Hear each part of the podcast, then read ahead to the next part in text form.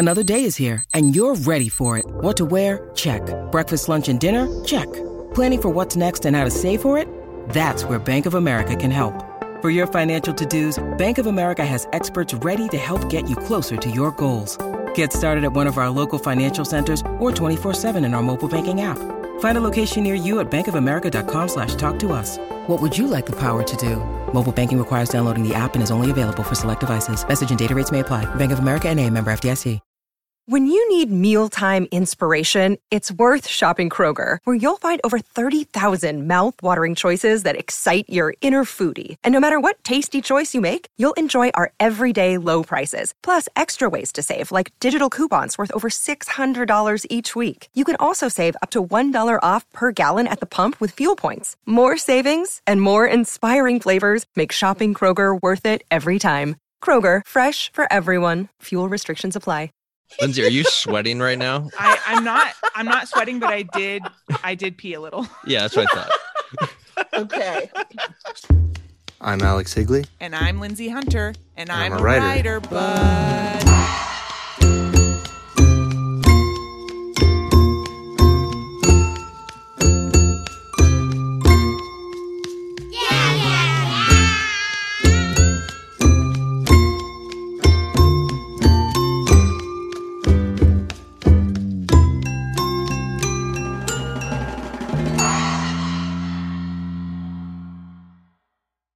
welcome to I'm a writer, but today we have Samantha Irby, who writes the blog Bitches Gotta Eat and is the author of Wow, No Thank You and We Are Never Meeting in Real Life, both New York Times bestsellers, as well as Meaty, which is also fucking great.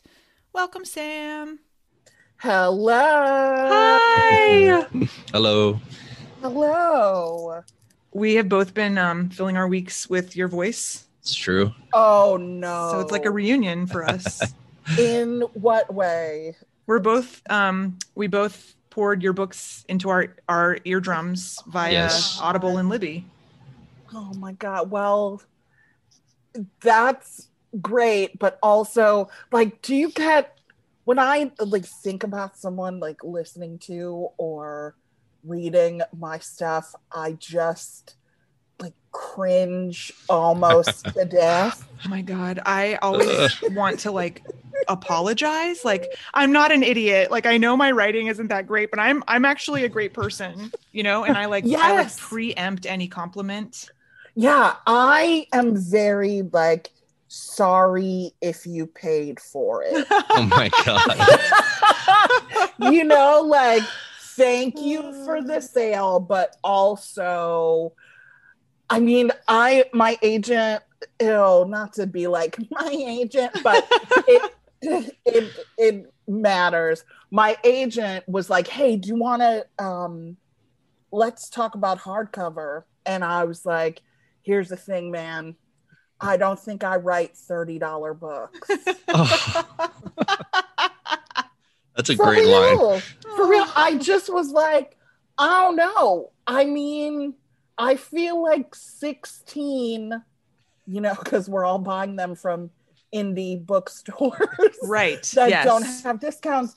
Um, 16 really feels like the max for what I do. And then I got another paperback deal because I just don't think I write $30 books. I feel like you've freed me with this. Um, and and I think that's also something I could say to my agent, although I think he would agree. He'd be like, no, I- no, no, I know that already. oh my god. you know what's wild is like I lo- I love my agent's name is Kent and he's like bitchy and gay. I love him. But oh and I think he's honest with me, but also sometimes it, I'm I have to remind myself like you know, he's not your therapist. He needs to Mm. make money off what you do. so like he's you know he's never when i'm like you know emotionally i don't think i can do that Oh like he doesn't give a fuck he's like "Huh, okay but i would like 15% of a big number not 0% of a small number so he did not love the paperback thing but what what is he gonna do? You know, Right? like I he gonna- know. I feel like I know all about Kent because of you and a few other people that have him as an agent. Yeah. And I have never met the man in my life, but i if I saw him on the street, I'd be like, Kent, what? he is Great hair. really oh my god, he has incredible hair. He does. And I mean not to poach you, but if you need a guy, he's he's the best guy. But uh yeah, sometimes I feel bad because I am not um as ambitious as I don't feel like I make I I make him money, but I could make him more money and don't. so well, I feel like one of these days he's gonna be like, "Can you take this horrible speaking gig? I need to redo my bathroom." You know what I mean? I feel like he's gonna get real with me one day and be like, "Do this fucking thing. I need money. I'm not just here to like gossip with you." I remember your um, most recent uh, deal that you made, which was like the best deal I've ever read in the publisher's marketplace. Or is it publisher's lunch or publisher's marketplace? Yeah. And you were and and it was basically like she's gonna write some shit at some point, and like it's gonna be like three books maybe. Yeah. And like Kent tweeted it or something, and then you wrote like, "What does this word mean?" And he was like, "Samantha." Like, Please don't do this to me. truly i mean he so my last book did well and i i took like you know three minutes to be like new york times list that makes me feel good yeah. and then i i know that as soon as like it makes the list I, i'm gonna get the what are you thinking about doing next Oh, God. call Yeah. because you gotta like strike while the iron is hot and he he was like okay so let's pitch him right now and i was like can't i don't i i don't i don't even know how to put a pitch together what am i what am i gonna say and he was like i don't know what are you what do you want to write and i was like what if we just pitched like sam's gonna do the same fucking thing and we did. I wrote like half an email to my editor that was like, Maria, love you, sweetie. Remember how I sold a ton of books for you? What if I did that again? And it worked.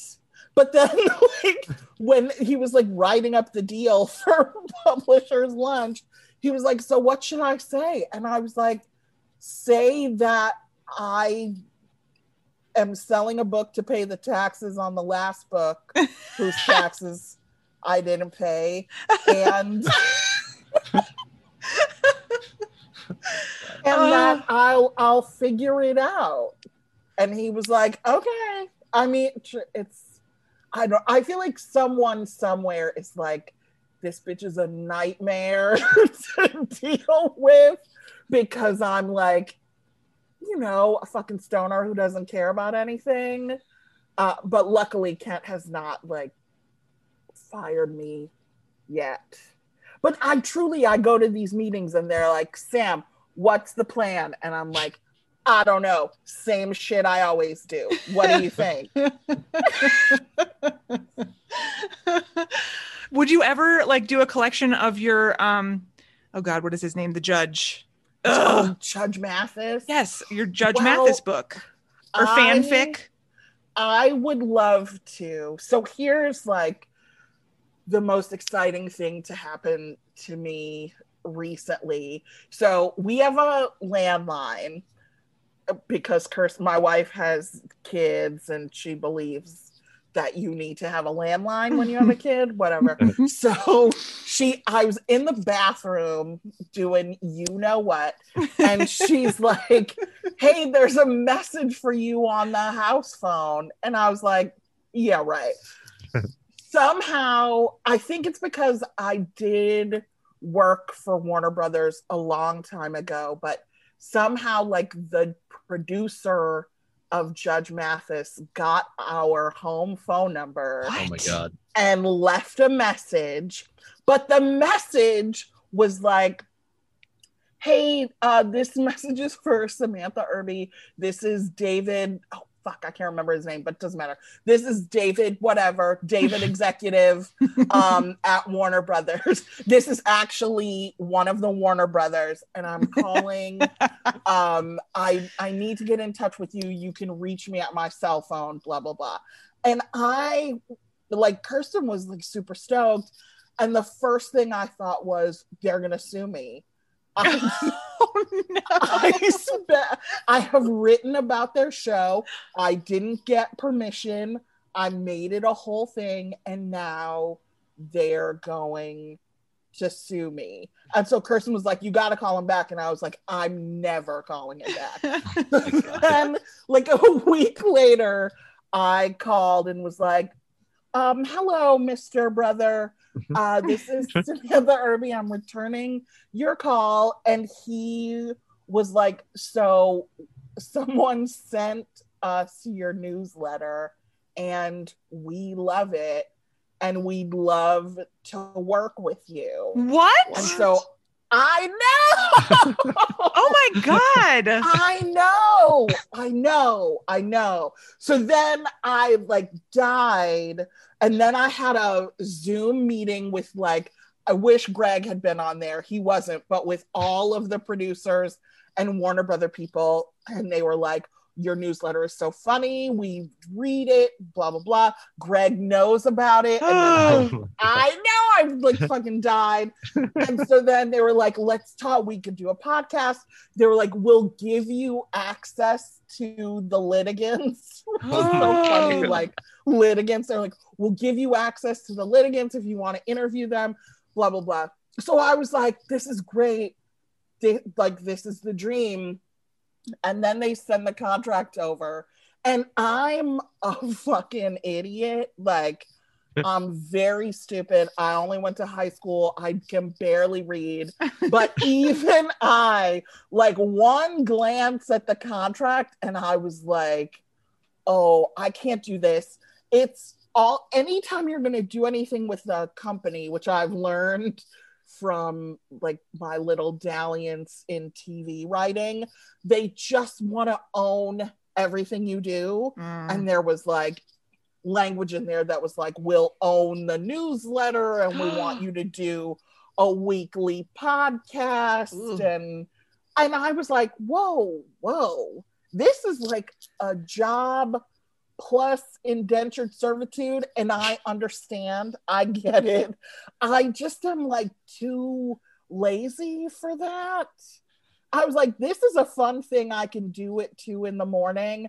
I don't want to like organize a weekly podcast that warner brothers is going to be like in charge yeah, if like if you weren't Samantha Irby, okay, like it like you're already very well established. You don't need this shit. yeah, I was like, oh, also it was, oh, I mean, I probably shouldn't say this, but like it just was not for uh, the kind of money uh, I feel like any person would need to make this their regular job. I was like, I could make this at like checking prescriptions at Walgreens or whatever, which I would happily do if it came to that. But I was like, this is a lot of work for me to also have to do other work Yeah. to make money. So then I was like, you guys love the show. I can't do a podcast. Is that something that you that you like okay. go into talking with your not I guess it wouldn't be your TV agent or your literary agent. Was it just something you went in alone? Yeah. Okay. Yeah, I just, I mean, I feel like, I mean, I don't know. I feel like I'm shit talking agents a lot, but again, it when you when you start doing enough stuff, like going, the agent goes into the meeting being like, "We're doing this. I just need to figure out how." And I go into meetings being like, I don't want to do this, but if they say something great, I will. so I try not to include the agents until like I know I want to do a thing. Cause Yeah. like again, they're never like, hey, let's talk through it. Let me take your temperature. They're like, um, this is the price. This is what I would make. You're doing it. And then, like, I got to do it. So, no, it was just me and all of the Warner Brothers syndicated people. I don't even know. They were all very nice and I would have loved it, but I don't want that to be my job. No. yeah, that that would be. I mean, speaking from someone who has a weekly podcast, it's a lot of work. It, it I don't know. how Nobody's you guys paying me. Do it. I don't know how you guys do it. Sometimes we don't. Not- see, but that's the thing because you're in charge Right. and it's cool and you don't have to. But I would have my new father Warner in charge of my podcast, and I feel like you can't tell him no. And that I can't. I can't. I feel like. And once you get to the point where there's no one yelling at you all the time, like and i did that for many many years and i'm grateful for all those years but i can't go back no, there's no need. There's no need for that. no. I can't go back i can't do it yeah i feel i'm like you guys listen could you just tell greg it exists and set i just i want to sit in the audience. Once covid is you know harnessed i'd love to sit in the audience and maybe shake his hand afterward. And they were great. They were like yes. Yeah keep keep it up. But you know what's funny is like so many people who read my newsletter don't watch the show like me, that that I don't ever watch the show, but I read your newsletter and I know about you know, like I know about the show now. yeah i couldn't even come to them like hey i'm exposing a lot of people to uh, your product that otherwise wouldn't see like i had no leverage i'm like people who watch the show do not uh, like come for my snarky takes on it they truly were just like extending an olive branch to me and because i'm a piece of shit i was like that sounds like too much work no. I I feel like that's so uh I don't know. Alex and I talk about this sometimes where it's like you feel like you have to say yes to everything. I know you know that. Mhm. Like and especially when you're like not Samantha Irby, you know, like you feel like, well, this could be it, you know? Like I know Right. that if if my dumbass was in that situation and someone came upon my blog from 2005 and was like, this is it. We need you to write about whatever. I would be like, yes, absolutely. And I would grind myself to death. Yes. Lindsay, what And show would would it be? What would be the show that would be Yeah. like that Is it would a- get you really close to that? Okay. Okay. That's a great question. Okay. So if it, if we're basing it on my 2005 blog, it would be newlyweds, obviously. um, I don't know now. I mean, I don't, I don't ever watch any reality TV now. That's gone away. oh man, Oh, we watch my- all of it. I know. I used to watch all the housewives. Yep, we watched Wow, how all did that you shit. fall off? I love. I mean, I can't do Dallas, but everybody else. Oh, I'm Dallas still, is rough. I, I'm I still try to it. keep up, but I like Ben and I, our routine before we had kids was I, I would cook dinner and then we would watch an hour to an hour and a half of our Bravo. Mhm. Um, and then after we were finished with dinner, we would come back in with like, I don't know, like a tub of ice cream or like a few bags of Halloween candy and pass them back and forth while we watched another hour to two hours of television, whether it be The Bachelorette or whatever. And then once we had kids, Tea. like we were exhausted and we were like, I just can't fucking give a shit about these idiots right now. Like I need, I, I need less screaming and I need like, I think we got into um Always Sunny in Philadelphia. We like watched Mhm. all of those. That's what we needed at the time. And then we just never got back into it. We never picked it back up. I can't. Pour one out for I me. can't believe because I see how many books you read. Oh, so God. I can't believe you picked books over TV because I I don't know that I could do that. I know. And I tried like one time, um, I had to go to the hospital toward the end of my pregnancy with Judith, my third, because I hurt myself at the gym. And I was like, yes, okay, they have Bravo. And I tried, I tried to watch it and I was like, I, I, I can't do it. I'm, I fell out. but I love to read about it. the housewives have leveled up in a way where it's like now they all are on steroids and hitting 60 home runs and like Yeah. like 10 years ago it was still like the dead ball era and everybody's hitting singles it's like crazy now like i don't I, I don't think potomac even existed when you watched watched lindsay and No, it, it didn't. oh, like Lindsay. oh my god I've heard. I have heard how. I know. I don't. I. You might. I. It's. I don't know, Alex. You might have to explain what they're like because I might just like dissolve into tears.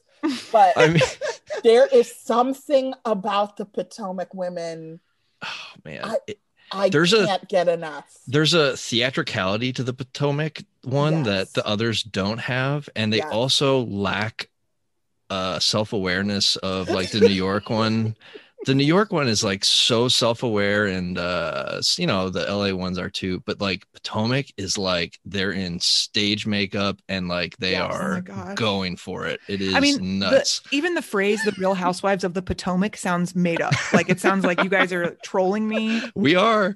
and you like are teaming up to just like. It's. I mean, they are truly. It's like watching, like a play at the Arie Crown Theater. You know, like Totally. an old Chitlin Circuit, Tyler Perry, but my like with better wigs and makeup.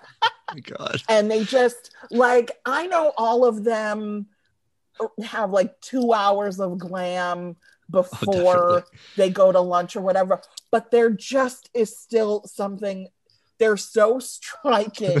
the outfits, the nails, the whole thing. There is something about the way the Potomac women are put together. I just am glued from Yeah. the second they come on. It's amazing. That's They're a good so- one. it- I'm looking so up. good. Karen Huger, I would. Oh, she's the I don't best. know. I would give her like a kidney. if she, I, she wouldn't even want my like disgusting kidney, but I would offer it. Her and Mathis have to team up. That would actually be kind of uh Alex, please. that would be good. Really, I'm gonna burst into tears. That would be amazing. she Karen is so ridiculous. I mean, she's perfect. She is she perfect. just is like she lives in Karen land. She is the you know I like to say when I'm being a fucking bitch that uh, like my like most cutting insult about someone is to be like they think they're they're the star of a movie we're all watching. Karen truly is. oh no, she is. She is starring in a movie and we are just watching her. I mean, that's why her husband has that expression on his face all the time. It's like he is like fully watching that movie 24 hours a day. Yes. yes. He looks like shell shocked Mhm. all the time. Oh my Like- god. Like he, the look on his face is like, I can't believe this is happening to me, to me, around uh. me, near me. Oh, Oh god. Lindsay, when we get off this call, you need to go watch Housewives of Potomac. I mean, I think I'm gonna like. Re- I'm gonna instead of reading on the toilet, I'm gonna watch the Real Housewives of the Potomac on the toilet. Yeah, good choice. You know, because that's really my only um alone time, and that's if I'm Yeah. lucky. But I do feel like so in the fall, my two of my kids are going to go to school, and another Oh, and my third is going to go like for three mornings a week. And I was like, oh, you know, I'll be able to like write then and blah blah. blah. But I think I'm just going to start recording One Life to Live, like I like I've done at certain periods in my life. I don't even think it's on anymore. And maybe that will be my One Life to Live, There you Real go. Housewives of, of the Potomac. And I have so I have a library to catch up on. Oh yeah, you do. You do. Seasons and seasons. I feel like jealous. Or not not jealous. I am like excited for you. I'm Yeah. like giddy that you are about to embark on this journey. There are so many twists and turns. How many There's a knife fight. Oh what? Oh my god. Yes. Yeah, there. Oh yeah, it's just great. How many oh. seasons Oh. of the Potomac are there? Five maybe. Yeah, not Five? as many. It's the it's the youngest of the franchise. I really But it, am. you will I'm- fly through them.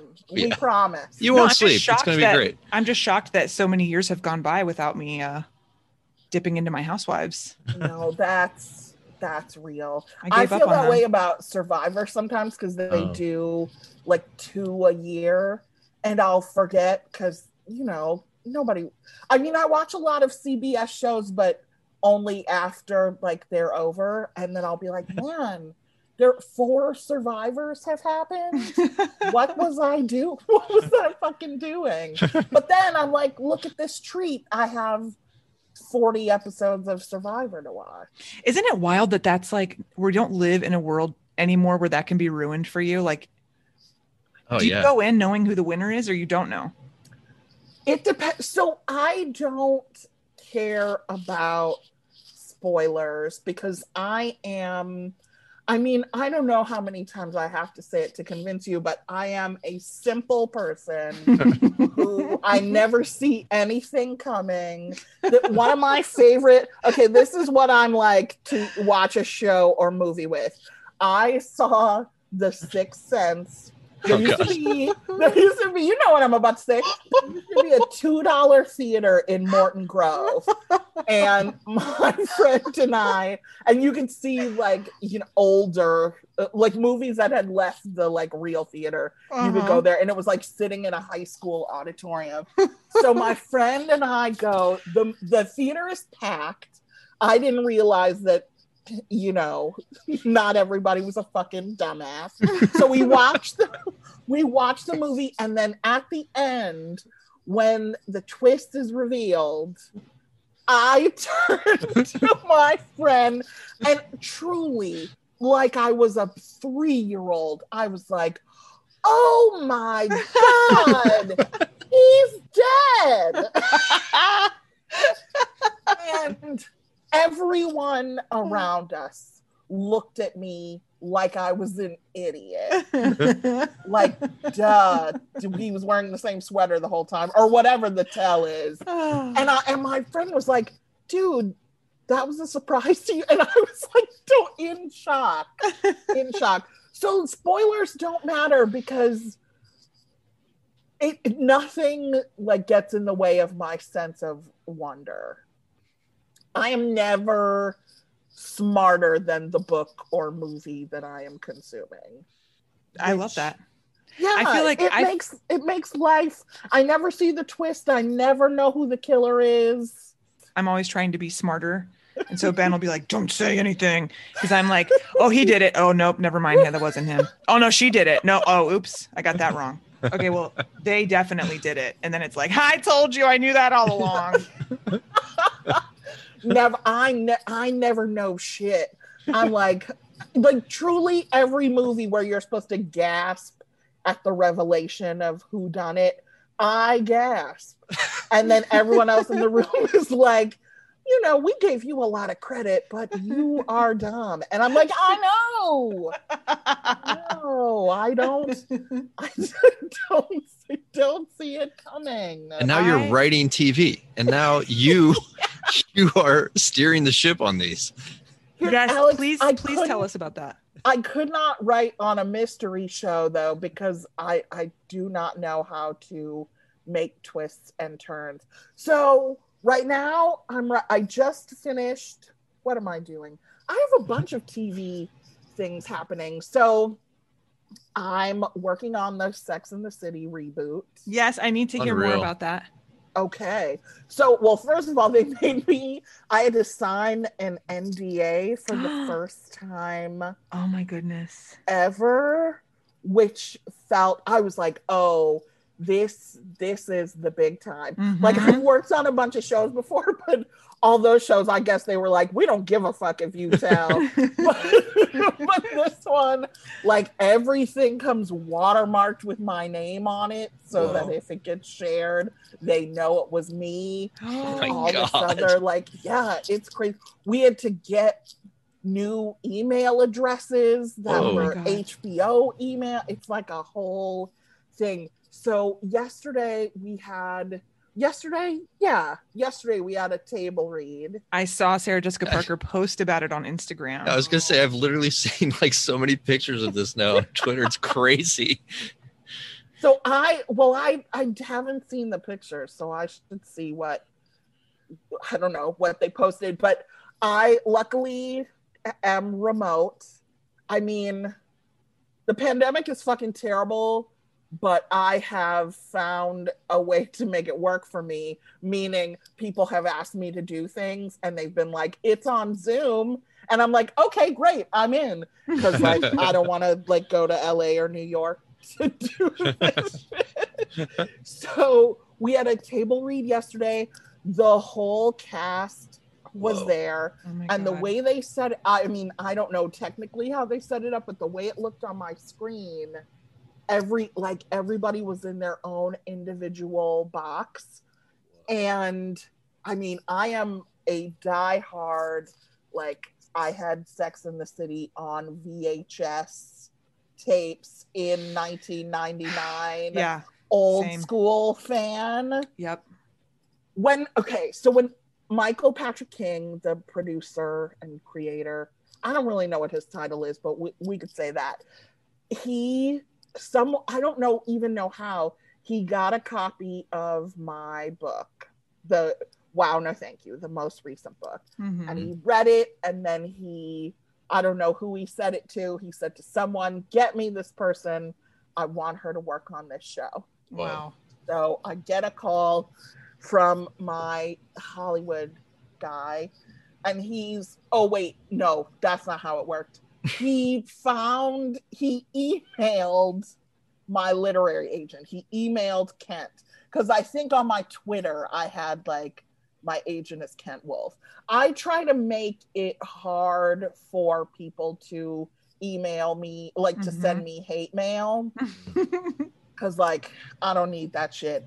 But for a mm-hmm. while, I had like Kent as my contact, and people could like tweet at him or Oh, whatever. no. So he got an email from Michael's assistant that was like, "Hey, we're trying to get a hold of Samantha Irby. She's really hard to get a hold of." And I think Kent thought it was bullshit because he wrote back and was like, well, you found me and I'm her agent, so it's not that hard. Or like something oh real, Oh my god. bitchy. And I was like, oh, I am very lucky that they wanted to keep working with me after that. Although I respect it. Um, and so we connected, and Michael and I had um, Zoom, and we just, I mean, from the like from the minute the camera connected, I felt like I knew him. Oh man. And we just like talked. He had already read the book and he was like, I just I want you to do this. There's no real test that you have to pass. I just wanted to like talk to you to make sure you were like normal. I don't think he said normal, but you know, like to make sure I wasn't a fucking asshole. Mhm. And so we talked, and then he was like, "Okay, I'll send a deal to your agent. You're hired." So then I like I lost my shit. he had told me like a, an overall like what the what the plot, not the plot, but like kind of the arc of the series was going to be. And I was on board. I mean, I'm really into a fucking like 55 year old woman just in general. I would mm-hmm. i love a hot milf. So i was like oh yeah we're gonna just have this show full of old broads and like they can shake their titties and make jokes. That's gonna be that's gonna be amazing. So i was like this is gonna be great. And then i we started the writers room and it i haven't worked on that much tv but i've worked on enough. And the vibe in the room is like so great everybody the hard thing about working on comedy shows is that everyone is funny Mm. so. I always think like I'm funny, but then when you're in a room, even though it's virtual, in a room full of funny people, it's like super intimidating. Mhm. But I think one of the things that I didn't expect was how, because this is like an iconic Yeah. show, it's extremely intimidating to work on. Even if Michael was like, just, I'm going to write the whole thing and you just pitch punch up jokes, I would be like, okay, great. I would give my left arm to do that. But he truly was like, you can you guys are going to be part of the show and shape the show. So when you see it, those are like our ideas. There are a few things that are going to happen that you're going to see it and be like, Sam. and you can probably guess what Oh, yes. some of those Right. what some of those are. You're gonna be like, man, I can't believe they let this bitch do this. But it's, it's like it's fun. It's everybody's like nice. We met first of all, SJ. That's what people call her. Oh, SJ came to the room oh my god.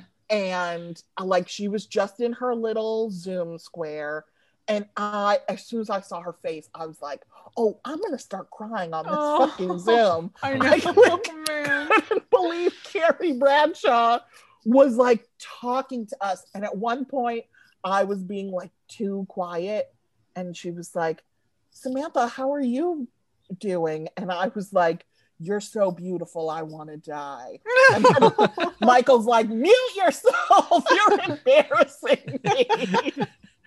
but it like she's nice. Cynthia came to the room, and Wow. as a Miranda, I was like, Cynthia's my girl. I just wanna all I want to do is like write jokes for her to say. And she was really great. And she asked us for all of our phone numbers. Oh my gosh. Whoa. And she texts me sometimes. Mm. Holy shit. She texted me yesterday oh and was like, I wish you were at the table read. And my I was like- god. I like a tear stream. Like Did you frame the sorting phone? out my phone? I'll send you a screenshot. Holy shit. But I was like, uh, I wish I was there. I wish I was there too. You're so beautiful. You know what I mean? Just like a fucking well, of course. dumbass. But it's, I mean, the flip side of working on something this huge is like, I, I gotta get off the internet. I think when it comes out, like Mm. I just have to like delete my Twitter or something because already before I figured out how to close my Instagram DMs so people can't message me unless they know me, I got a bunch of messages from people. One of them, and I'm going to write about this, of course, one of them from this woman who was like, listen, I will fucking kill you if Carrie gets back with Aidan. oh my god. oh my god. Like, first of all, bitch, You're gonna be miseried. yes.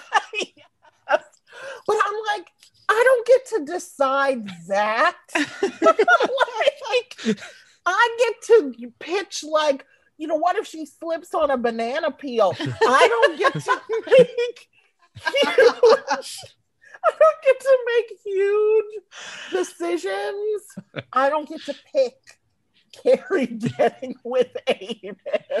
But can I please this is this is a request Tell on behalf your of dreams.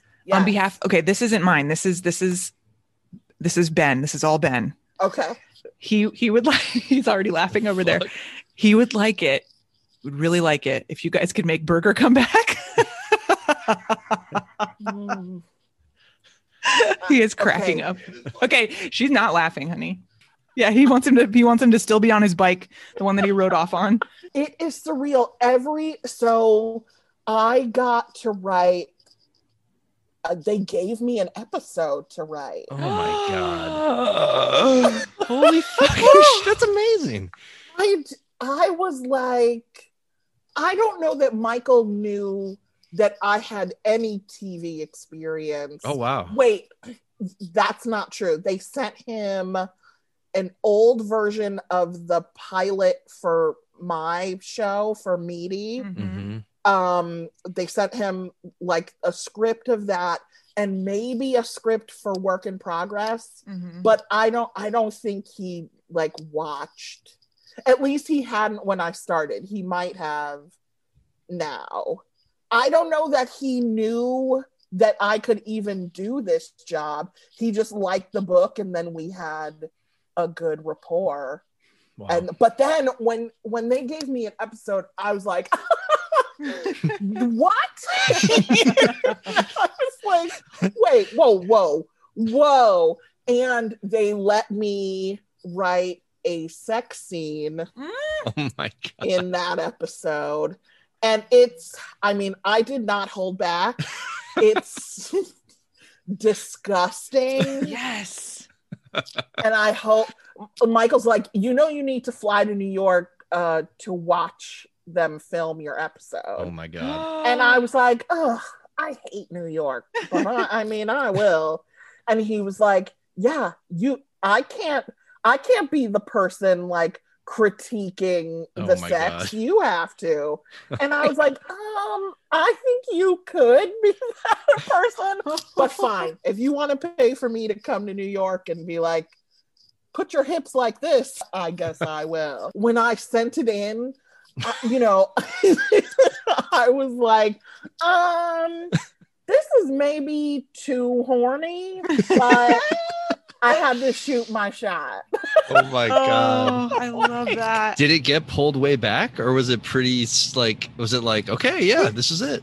No, they. I mean, I Michael's. I think a freak too.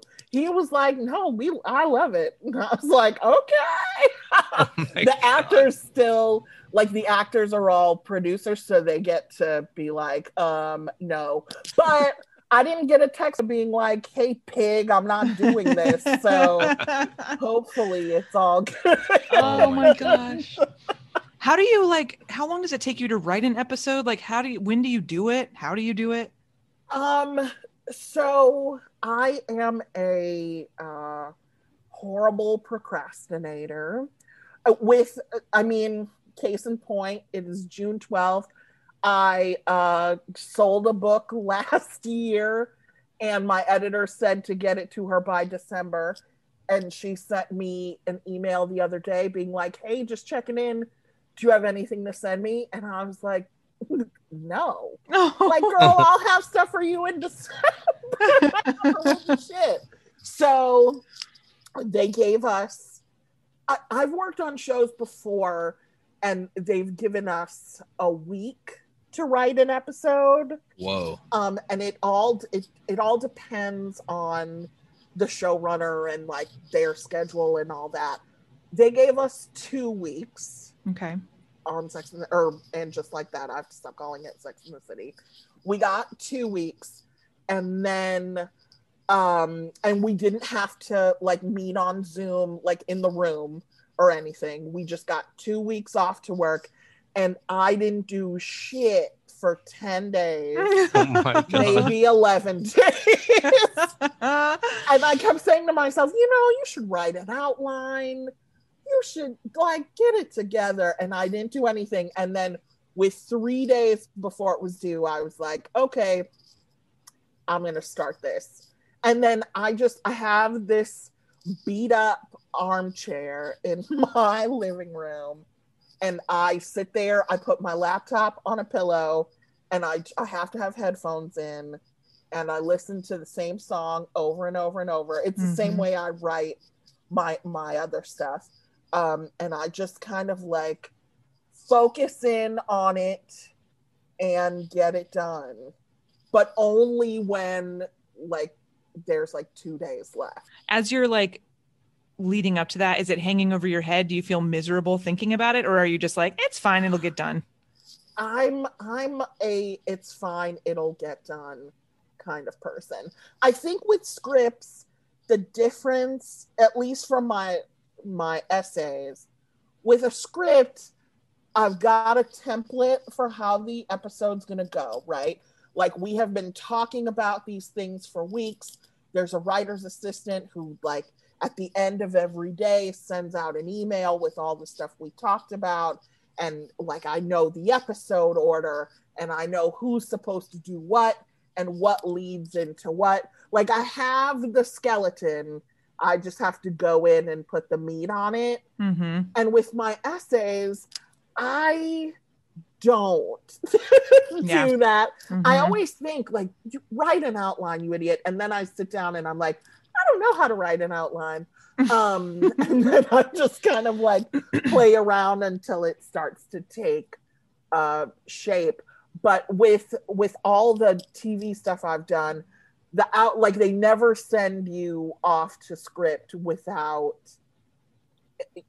giving you like a really solid idea of where it starts where it ends and what should happen in between Mhm. and then you get another thing with script writing is if it's a half hour show you know your script should be 30 32 pages long and you have to make that work. So it's like this is all the stuff that's supposed to happen. You need to figure out how to make it happen within and it depends like hbo there's no commercials but if i were writing on a show that had commercials i'd have to fit it into 22 pages or whatever but like you have to make sure all this stuff happens. These are the big beats. These are the emotions we need to see. This needs to make sense. And you got to figure all that out within 30 30ish pages. So do you actually have like a checklist? Or how is that actually how are you how are you looking at that information while you're drafting the episode? Do you have like a document open or you have like how does it actually work on like a granular level? Yeah. So the writer's assistant. So in a writer's room, there are lots of all the writers, producers, like whatever, are in person. We'd be sitting around a table. Here, let me describe work in progress because that was the last thing where I was in person. So we're all around a big table. One of the people at the table is this woman, Sarah, who's the writer's assistant. And she writes down or she types all of like the good things people say. So everyone's always like throwing ideas out but if if someone throws something out and a- another person goes that's great. Yeah we got to put that in like she makes sure to get that and then note people really love this or this is a Mm. thing people really want to see. So every day the writer's assistant is compiling everybody's thoughts. Then when the episodes get assigned I, at least this has happened so far for me. I don't know how other shows do it but when the episodes get assigned the writer's assistant who truly is the hardest working person in every writer's room um, puts together like all of the stuff. You know if i'm writing episode like 105 the writer's assistant goes through and is like okay this is all the stuff on all from all these different days in one document about your episode. And then the the assistant will make kind of like an outline like we're going to start here you know we're starting in the coffee shop then this is going to happen that's going to happen. You can put this wherever you want but it has to happen before this you know all that kind of stuff so then when it's time for me to write i read all of the notes about the Mhm. episode so i can remember oh right here they're going to have drinks but in this one they're going to have coffee you know just like Oh, okay. my memory for for all that stuff then i look at the outline and then i kind of like write my own outline like i think this would be best here and this would be great leading into here. And then i just kind of go beat by beat. I i, I try to follow a like what day is this happening on? I know this happens monday this happens three days later this happens the day after that and then just sort of work my way through. Hmm. And then i go in tighten up jokes make the descriptions better and then just kind of fill in like read it to see if it makes sense to see if it's cohesive and then i i kind of like check it against the notes to see if i hit all of the things that we wanted to hit. And then i just send it in because the most important thing to know about writing a script is that um 8 million people are going to see it and change it so it almost doesn't matter what you fucking write because it goes through so many levels. Like on Shrill, it went to the showrunner and the producers. So I gave my script to Allie, um, and Aidy and Lindy read it, gave notes. I got it back, did all the things they told me, then gave it to them. They sent it to everyone at Hulu. You know, Mr. Hulu reads it and gives his notes. Then it comes, it just goes up and down the chain, basically nonstop until the day you shoot it. And even then, there's like writers on set who suggest like alternate jokes or the director doesn't like the way the way a joke is and they say let's do it like this. Why don't you say that? Like a lot of shit gets changed in the moment. So a script is really like a group effort because Wow. so many people weigh in on it. Like by the time shrill let's talk about my shrill episode. Uh the boyfriend i can't ryan wasn't even in the first script that i wrote. Whoa. Wow. Yeah. right and so i didn't know he was even in the episode until i went to portland to watch them shoot it i'm like who cares it's their show I, whatever they want to do is fine by me but it truly is like i kind of give birth to the thing but then everybody else has a hand in raising it Hmm. and so by the time it's an adult it's like well I, you look familiar you look like my son but i don't know What's happening? Di- is Meaty getting made? Well, we just shot a few weeks ago.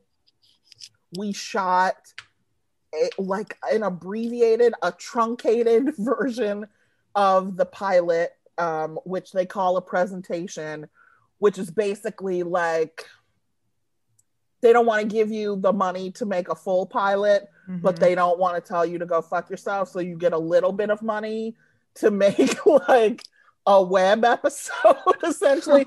just kidding. I'm just being a bitch, but it- that's it.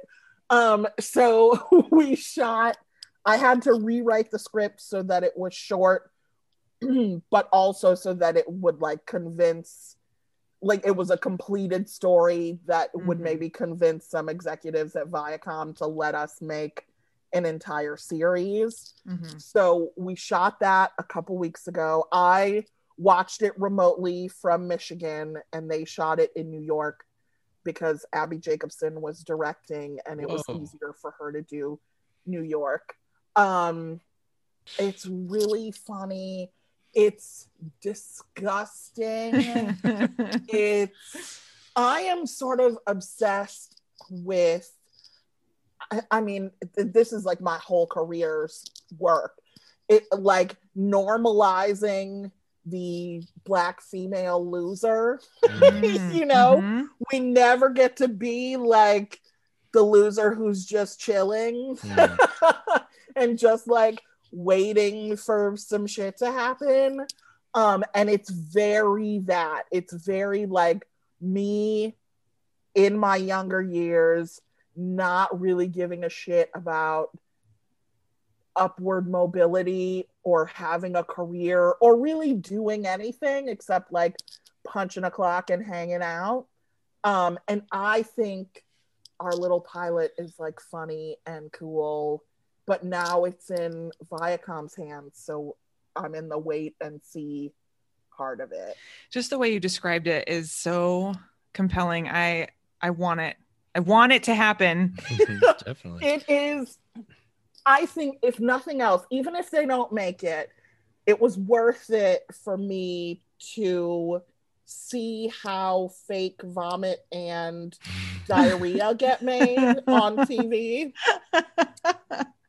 Uh, poop, they melt down protein bars. Oh, Mhm, mhm, mhm. okay. Vomit, the actor can choose, but generally, well, our actor, the actor who plays Sam, she chose a combination of like loose, watery oatmeal and bananas. Mm. Jesus Christ. I was watching, like, watching her do the fake vomit, and I was like, give her an Emmy just for this. This is disgusting. I can't believe she has a big cup of like water and bananas. It doesn't make you want to die just thinking about it. Oh wow. She's in the trenches. Is she new? Is she like new to Yeah, she was actually in the newest season of Shrill. Her name's oh. Jess Oh. Henderson. Oh, exciting. Yeah, she is so funny, so sweet. She's so good in this. Like just watching her on screen, I was like, oh man, I really hope we get to do this so that like people can see her.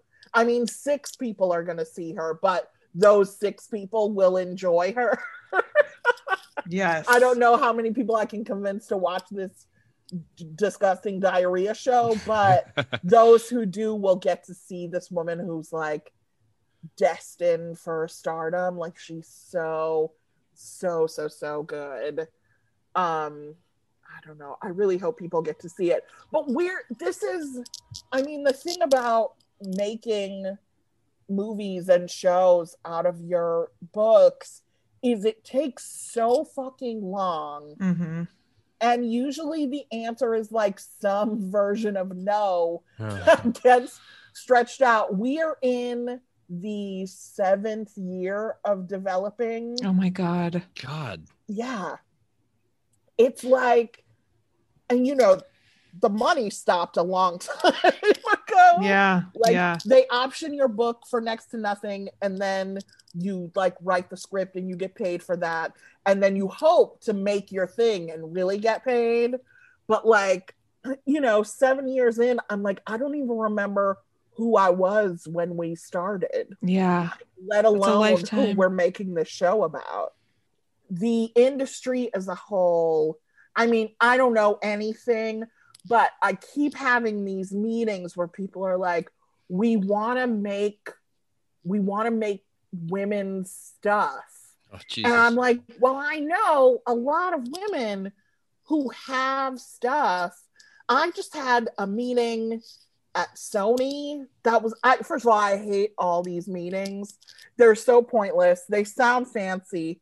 They're so pointless. But I had a great one at Sony and they actually followed up Ooh. and like they're looking to make stuff and they want to make women stuff and you know part of like the cynical part of me is like okay they want to cash in you know on women now because blah blah blah but like why not take advantage of that i don't give a fuck That's right. Get your leg in.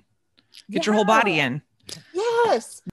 I just, I mean, I don't have any dreams, right? Like, I'm not like, one day I'm going to get an Oscar. Like, all my shit is like, oh my God, you want to pay me what to do what? yeah, I'll do that. Like, if you, if that's your attitude, it, because like, shit, good shit doesn't ha- like really happen. So it's like, I I don't know if we get to make meaty, great. If not, I made a little money. I have some other shit I can write about. Who cares? So I feel like if you go into it with like extremely low expectations, Mm. you can make you can have you know some shit to talk about at parties, mm. and maybe yes. it'll be like a TV show you actually made, or it'll be a fun story about how when you pitch to Apple TV, they have a security guard walk you to the bathroom, Oh my, Oh my god. which happens. I don't even know what the, I don't even know what that means. Like, why? What the fuck does that mean? Like, why? Why? Apple, at Apple TV, there it's like a super high tech, state of the art, like fancy place. Um, and we were there like before they had any shows out, pitching them, you know, meaty. And I, I remember at the time I had my period, and they had us like sitting on a white couch. Oh And god. I was oh. like, "Oh, I'm about to fuck this couch up. So I went to the ba- I was like, I gotta go to the bathroom. You know, I was like, I gotta do a little packing all your fancy toilet paper into my underwear so I don't embarrass myself. and they were like, oh, great, he'll take you. And a security guy walked me to the bathroom and stood outside the door. Oh And I was like, what if I have to take a shit? And he was like, I'll just stand here. You said that to him? Yeah, of course. I didn't want him to hear any, you know, squashy period poops. And he's like, I'll just stand here. But I don't know if they were worried I was gonna like steal an iPod or what. Oh my god. yeah, it was pretty it was pretty exciting. It's pretty exciting.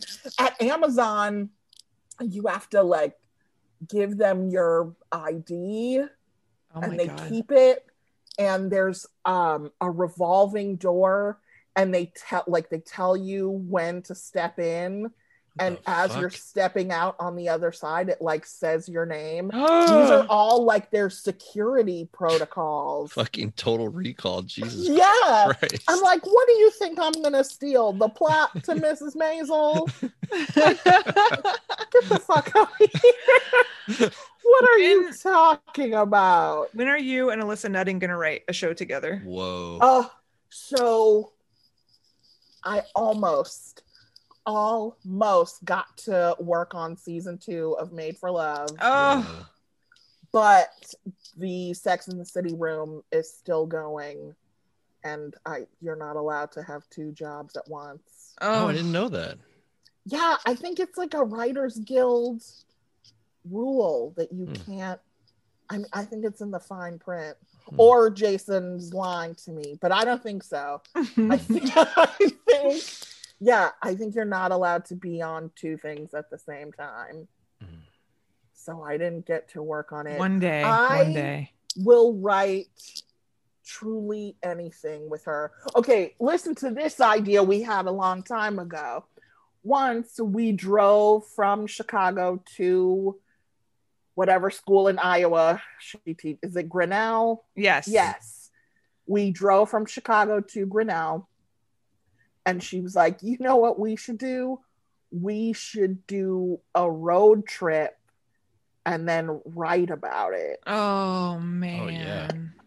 You should Can you absolutely do that. The two of us doing that. It would be great. It would be Do that crazy. immediately. Okay. Okay. I Both will. of you. Oh my god. I mean, I feel like my eyeballs would melt. the two of us together i mean we're so stupid we went to target like we went to all of these places in between chicago and grinnell and just like had a ball Oh my God. also you have not lived until you have ordered fast food with Oh her my god. Oh my This god, should- I know. This We ate should be a PF show. Chang's together. Like this actually should be a show. You guys driving around eating fast food. Uh, Like, oh my fucking god, that'd be amazing. she her mcdonald's order i mean alyssa lives the way eight year old me and also current 41 year old me would die to live. I get so self conscious, and it's, I mean, I need to find a therapist to like figure out how to to deal with it. So I get too self conscious to like do what I really want to do, but she obviously does not have that. Her Big Mac order is like so intricate. It's like double pickles, extra sauce, do this, do that, and they actually do it. Oh my god. And I was like, You're the most perfect person. You are the most perfect person I have ever been around. I mean, she lives the way we all should be living. she really does. She really she is very free. Yeah. I never tell my wife what I actually order at McDonald's, you know, like, but then she knows, and then she'll always be like, "And what else did you get? And what else did you get?" But I do, I do have a friend. I have a friend that I know this is this is gonna sound made up, but it's well, Lindsay knows it's true. She knows I'm fucking insane. Every time I go through the McDonald's drive-through, I record it on a voice memo and I send it to him, and it's the real order, and so we just do that back Oh and forth, God. and it is like the most freeing thing in the world. So I just like live Alex, for. Alex did that to me with his potbelly order That's true. not too yeah. long ago. I just got a voice memo from him and it was him ordering his potbelly, his Rex Oh, sandwich. My it was delightful. That is incredible. It was true. It's truly fun. You should try it. It's like so. I'm like, because people are always like, "Oh yeah, I got this." Like, I'm like, "No, you fucking didn't." Just like let it rip. Like, come on. we so I have two stepchildren, and now that everyone is like vaccinated, they're having friends over again and stuff. So I ordered Jimmy John's for them. And I like ordering food for them because it's an excuse for me to really like wild out and get what I want. So I got like everybody a sandwich, but then I got like five cookie, five of like each kind of cookie and like Oh. Cookies. chips. Yes. I cannot, you know, my new thing, I should not be admitting this, but whatever. We're we're living out loud. Um, I like now that you can like do a drive up order at Target, that's where I really go crazy Pizza Hut breadsticks. and get like my stoner snacks. So Yes. I'll get like a couple legitimate things, right? Like Motrin, like kitchen sponges. But then hold on, let me look. My bag is right here. Okay. Hostess cupcakes, Oh my god. I'm so hungry right now. sour cream and onion Pringles, Yes. Oh yes. three boxes of dots. Oh my god. Of I dots? dot- Oh, yes. The Girl. candy? Yes. Really? Yeah. They don't get stuck in your teeth? I mean, yes. Okay. That's why, like, I I ha- I don't have any teeth, but I love them. In addition to that, some Twizzlers. yes. There's also some Milk Duds. Love a dud. Oh god, those are so good. They are so good. And I wanted to spice it up this time, so I got um a bag of. Now this is not my usual style, but I got a bag of 49 flavor jelly bellies. Whoa. you know what? Those I always forget how good they are, but once you come Uh, upon them, it's like, holy yes. shit, why don't I eat those every day? Yes. Um, now I guess they're marketing themselves or marketing these as health food because What? it says flavored with 23 fruit juices and purees. Oh my god. mhm, Sounds like mhm. baby Like food. this isn't fruit juice. No. Get out of here.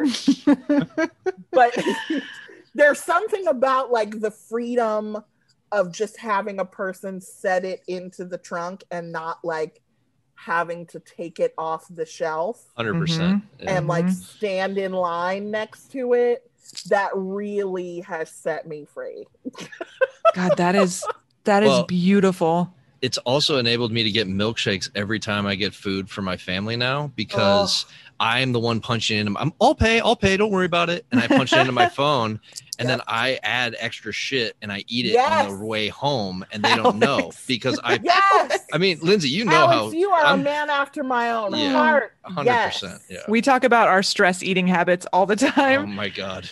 I was telling him Oh. how at my in-laws second home one one year I just stood in the kitchen while everyone was out on the deck and shoved like hot dog buns or hamburger buns into my mouth.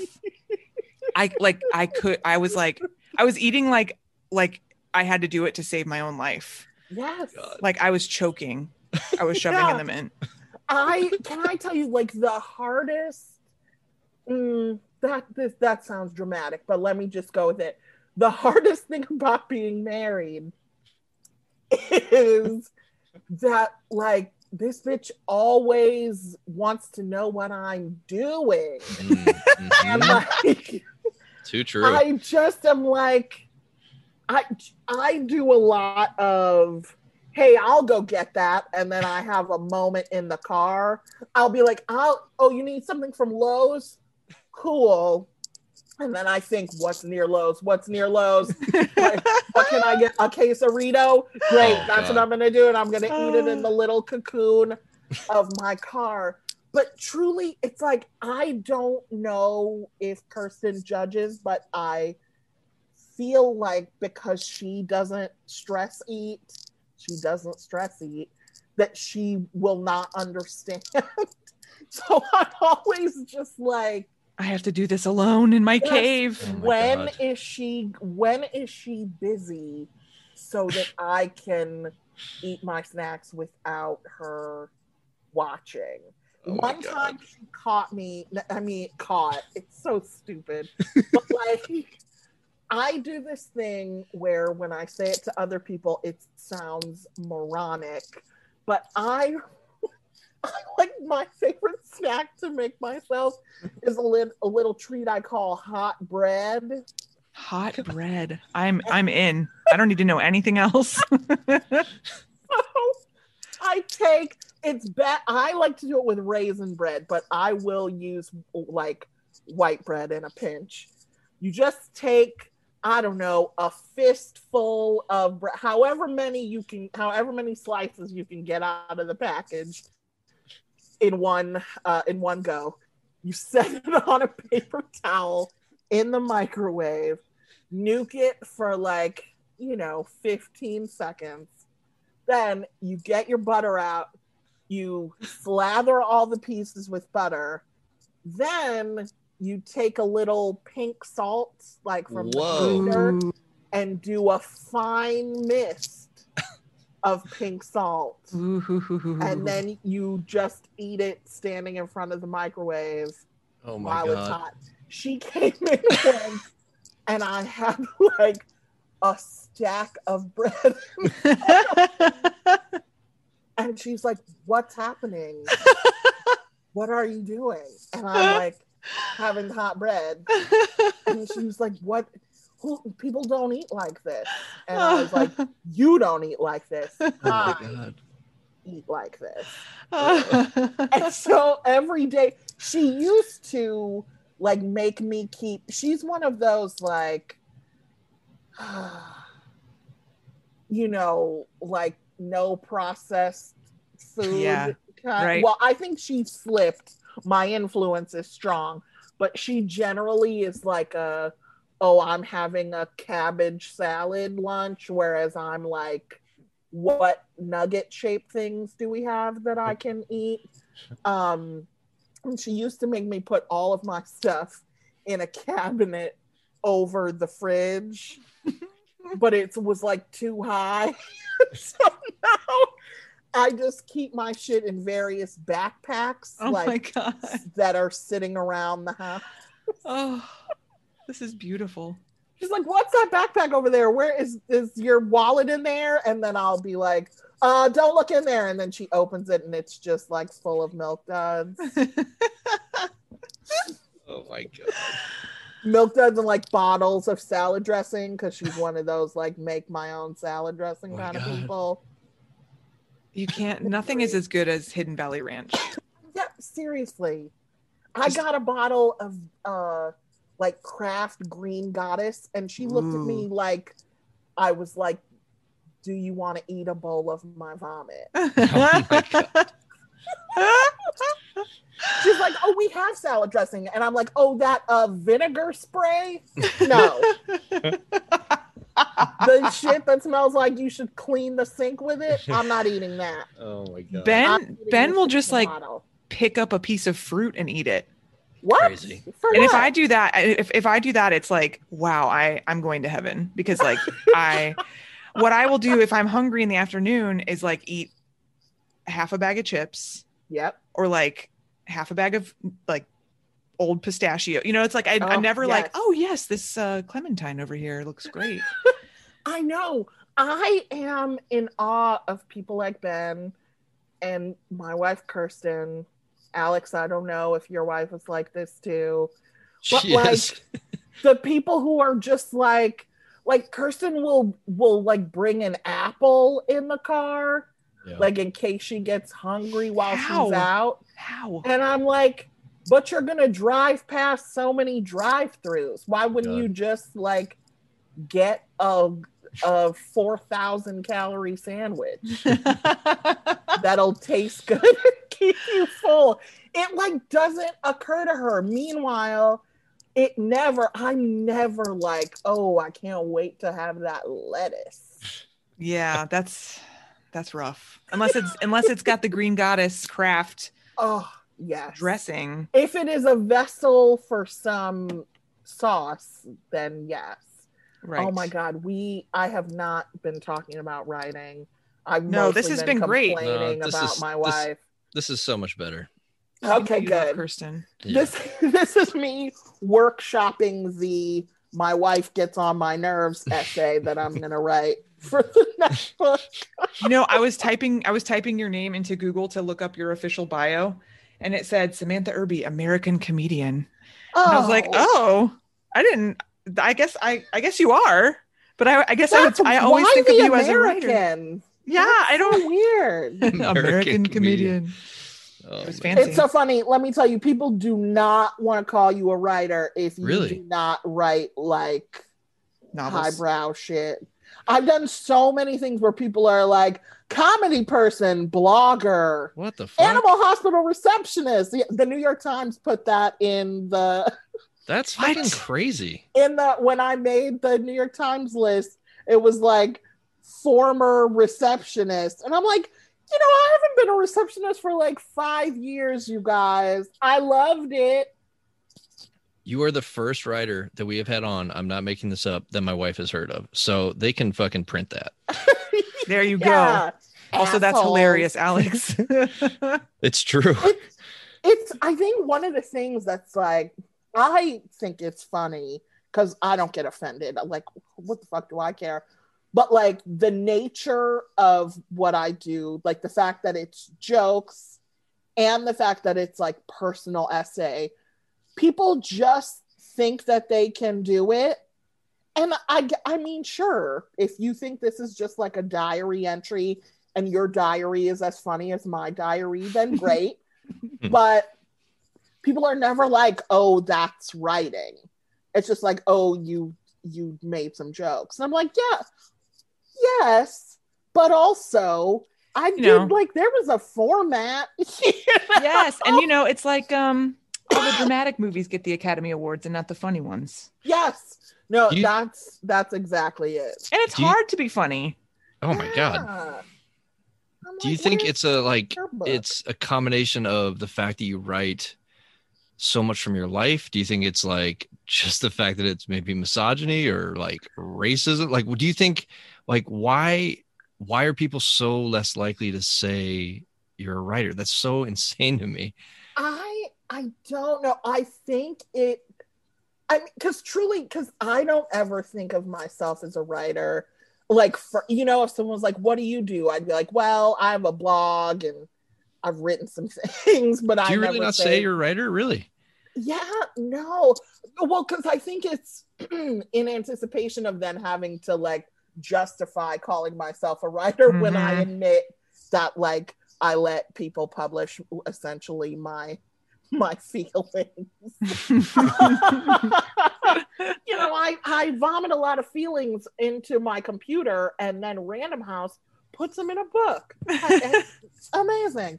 Um, I think I think it's like the funny thing, and because my writing is so um conversational, Mhm. maybe because it like it's just most people like don't think, or at least people who I've talked to who are like, "Oh, you're not like a writer, writer." Oh my god. um I, they just think it's like that i just sort of sit down they they think it's a printed out blog like truly even though blogging is writing and some of my best writing has been in my blog they it's just you think of like a writer being like a serious thoughtful person and that is not what people think of when they think of Hmm. like my toilet joke it's what I think of.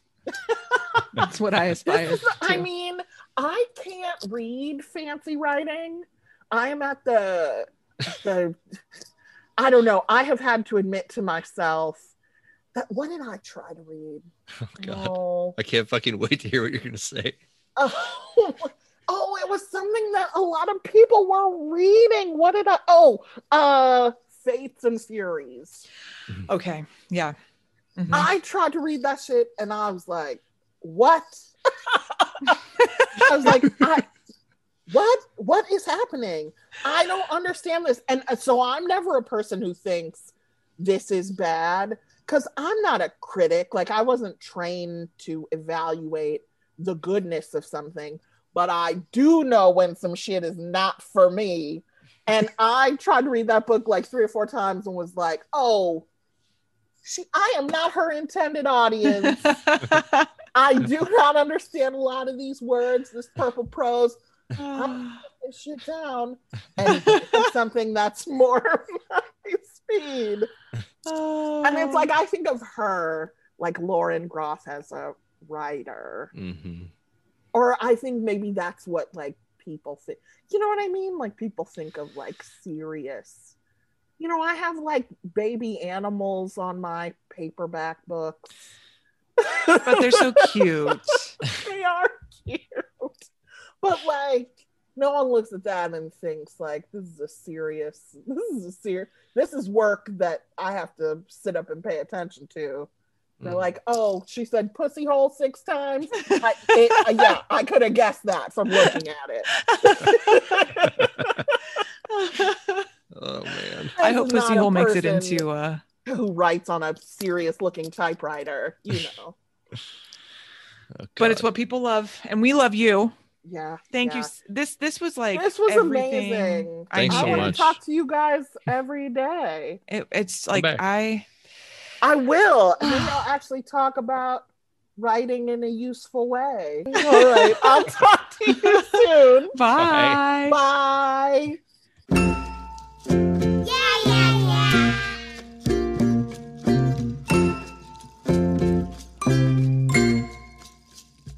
That was awesome. And I think we have to like wrap up quickly, but I know Let's I- yeah, yeah, yeah, yeah. wanted to read the first page of the book I'm reading, Totally. and I want you to read the first page of the book you're reading. Yeah.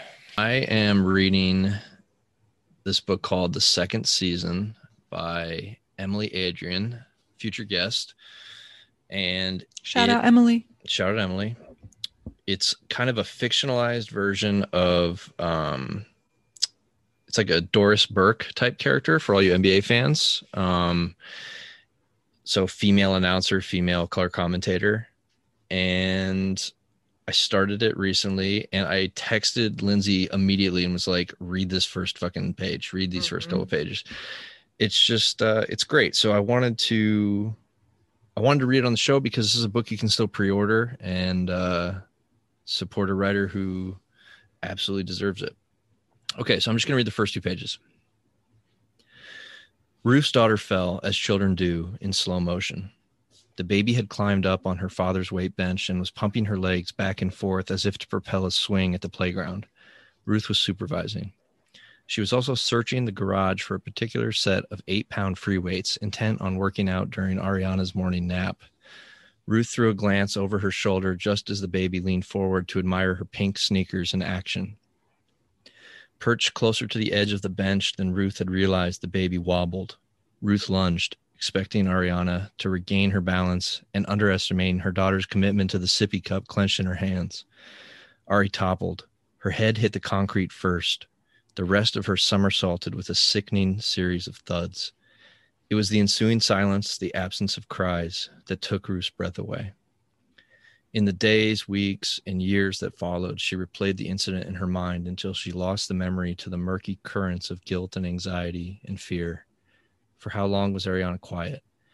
Was she crying by the time Ruth scooped her into her arms, or did she release her first scream as Ruth, with a new mother's panic, lurched into the kitchen and dialed 911? The baby's blood, Ruth could have sworn, was a more vibrant red than her own had ever been, and there was so much of it. She couldn't tell if the origin was Ariana's mouth, nose, or gash near the goose egg swelling fast on her forehead.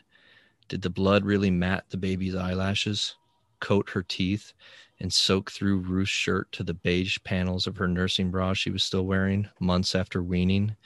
Did Ruth press an ice pack to the bump? Did she call Lester and ask him to meet her at the hospital? Or did she stand in place, hold her child, and sob? The minutes before the fall are what Ruth remembers clearly. She can still conjure the desperation with which she worked to uncover the free weights from the tidal wave of sporting equipment that had swallowed the garage in the late 90s. They were hoarding the evidence of their pre parenthood pastimes golf clubs, tennis rackets, baseball mitts, ice skates, and balls for six or seven different sports. any one of which could reduce her and Lester to hot cheeked rivals. She hadn't laid a finger on any of it in 16 months, and now that Ariana was sleeping through the night, Ruth was eager to get back into shape. She still believed in her shape, that her adolescent frame was waiting unscathed beneath a sheddable layer of maternal flab. All she needed was 45 minutes, preferably an hour, long enough to get her heart pounding on the treadmill, to curl the weights towards her chest, reacquaint her body with the sensation of resistance. Damn. Right? Jesus. Yep. I I couldn't breathe. Yeah. So that one is the second season by Emily Adrian. You guys should absolutely pre-order that one because it is worth your time. It fucking rips. I'm excited to talk to her. I um I just I mentioned this to you earlier, but her first book is on hold for me at the library. So nice. I'm excited to right. read that. Yeah. It is called Everything Sorry. here is under control, maybe? Thank you. Yes. That's right. Everything here is under control. Exciting. Um, so I'm reading this book right now by this author, Melanie Finn, um, who I have loved everything. I've read uh, her past two books. Um, and the, her new book is called The Hare. It's on $2 radio. And she's just, Awesome. she's at another level. So I'm just going to read the first little bit here. Uh, the Boathouse, 1983. Bennett was a slow driver. He peered through the windshield. The, the BMW was missing a headlight, and the single beam alone on this dark road meandered like a shy child, head down. There were no houses, just dark, dark woods over flat ground. In the passenger seat, Rosie was trying to read Bennett's handwriting with a, with a lighter, as the interior lights did not work. She didn't want to be lost. She wanted to be at the party. It says three miles past Haley Road. Rosie's thumb was burning from the flame. Have we passed Haley Road? Jesus, I hate the countryside. Bennett lit up another cigarette in expert choreography with one hand, the car lighter, the cigarette, never taking his eyes off the road, his other hand on the wheel. His hands were beautiful, Rosie thought, large, strong, smooth skinned, and it was absolutely true what was said about hands. Birds, Bennett Bennett exhaled the smoke. Cow shit, farmers. The party was at an old mill house way out here in Meriden, four turns off the Merritt Parkway, according to the directions. Mick and Keith might be there, Bennett had told her, and Rosie played it cool by not asking the Mick, the Keith. She wondered what they were like and if and if she'd get to talk to them, even a few words. Is there any more ice? Can you stop? She said. I think I need to be sick. Pulling over, Bennett rushed around to open her car door. He was insistent in this way, his old world manners doors, chairs, drinks pulled open, back, delivered. He took her arm as if she were an invalid. She pushed him away so he wouldn't get hit with the splatter. Her stomach heaved and released. It must have been that chicken salad. When she was back in the car, Bennett offered to open the wine they'd brought if she needed to rinse her mouth out. She had some gum somewhere in her purse. Bennett hated gum. He'd told her she looked like a cheap hooker. Secretly, she slipped a piece into her mouth now, letting it dissolve, allowing only the most furtive chew. He was pulling back onto the road. It must be up here. He said there's a red barn with a big hex painted on the side. He? Someone interesting, cultured, traveled, rich. Someone who might look at Rosie and wonder why Bennett was with her. At such a party with Mick and Keith, there would be beautiful girls, women who wore backless red dresses and spoke fluent French and modeled in Milan. Don't ever order maraschino cherries, Bennett had told her. Not with ice cream, not with cocktails. The only cocktails to drink are gin martinis or greyhounds. They drove on. Sure enough, within five minutes, there was the barn. Bennett turned up the long, narrow drive winding through the pines. Eventually, they arrived at the house on a river, a mill house, but it was completely dark. Rosie glanced at the napkin as if this might suddenly reveal new information. Did we get the wrong night? I guess the party was canceled. Bennett got out, stretched. He was a big man, tall and bulky with muscle, for he'd been a star athlete some years ago. Lacrosse, Rosie recalled, and his frame held the shape. He got cramped in the small car. Ambling off toward the house, he peered in through the dark windows, then disappeared around the back. She saw his figure crossing the moonlit lawn to a barn tucked up against the trees. Briefly, there was the flare of a flashlight, and then he reappeared. He was carrying a small package. Damn. Yeah, it's um, it's amazing. Yeah, I wanted to keep going with that. That was awesome. Yeah, she's so so so good. Um, so that's it. Everyone go read Emily Adrian's books. Everyone go read Mhm. Melanie Finn's books, Do it. and um, treat yourselves to some Samantha Irby books, which you probably already have. Yep. Bye. Bye. I'm a Writer But is recorded by Alex Higley and me, Lindsay Hunter, in our respective basements. Editing by Lindsay Hunter, music by Max Loop. Thank